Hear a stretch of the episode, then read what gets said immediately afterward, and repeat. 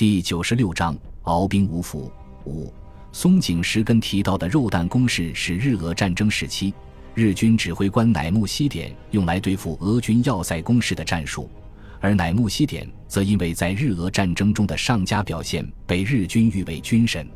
他的所谓肉弹攻势，说穿了就是不顾士兵生命的自杀式攻击，让士兵抱着炸药包或者炸弹直接冲击对手的坚固工事，与敌人同归于尽的野蛮打法。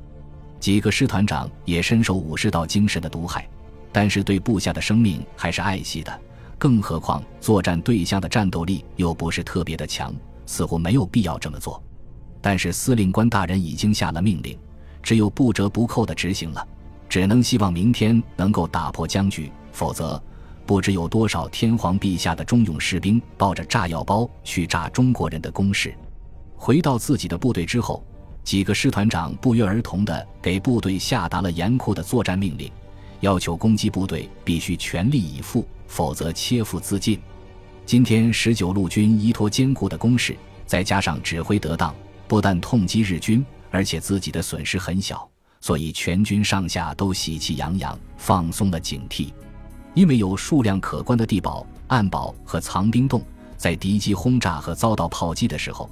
孙百里就命令部队全部躲了起来。阵地上只有少量的警戒部队，反正日军总是在炮击之后才出动步兵的。当天晚上，在军部的总结会上，包括孙百里在内的高级指挥官都变得信心十足。认为可以轻松地把敌人拖在这里至少一个月。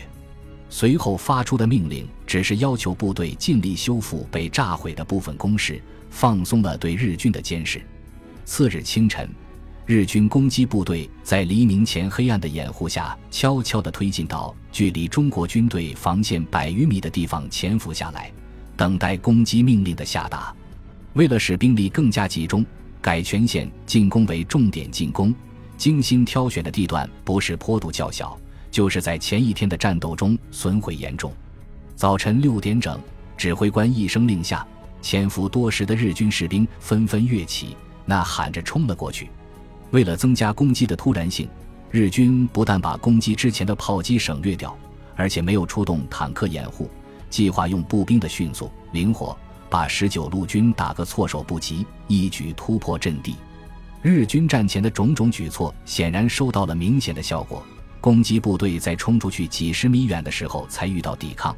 但是只有部分火力点反应过来，不能形成火力网，无法阻止日军的前进。当日军的前锋冲过最后几十米距离的时候，守军的大部分火力点才开始射击，步兵开始从藏兵洞往战壕里冲，但是为时已晚。前面的日军冲到战壕里面之后。迅速沿着战壕向两端突破，遇到堡垒就把手榴弹丢进射击孔内，使刚刚形成的火力网再次出现缺口。日军的后续部队源源不断地冲了上来，形势危急。反应过来的中国军队毫不退缩，用半自动步枪和手榴弹与日军展开战壕争夺战，无论敌人如何冲击，绝不后退。日军仰仗兵力优势，多路突破。迅速把守军分割开来，然后逐个碉堡、战壕推进。后面的日军指挥官毫不犹豫地投入预备队，源源不断地把生力军送上来。守军虽然利用武器的优势极大的杀伤日军，但是在优势兵力面前，很快就支撑不住了，防线摇摇欲坠。孙百里接到报告之后，面色大变，毫不犹豫地命令炮兵紧急出动，拦截日军的后续部队。接着命令出动预备队，把日军驱逐出去。这时候，防线的很多地段已经失守，有些立功心切的日军甚至开始向纵深突击。幸运的是，十九路军的炮兵及时加入战斗，连续不断的炮击很快在战场中间形成一个近百米宽的隔离带，把日军的后续部队挡在另外一边。随后赶到的十九路军预备队与防线上的守军会合，与日军展开拉锯战，争夺每条战壕、每个碉堡。由于后续部队不能上来，面对逐渐增多的中国军队，日军只得龟缩在几个碉堡的周围，负隅顽抗，等待后方的支援。但是在守军强大的火力面前，损失惨重，防御圈越来越小。眼看到手的胜利就要失去，日军一面命令炮兵压制对手的炮火，一面出动全部的坦克掩护步兵通过隔离带增援攻击部队。在日军的炮兵的反击下，守军的炮击开始减弱，连续炮击形成的弹幕出现了缺口。敌人的后续部队冒着连天的炮火冲了过来，企图再次把防线夺回来。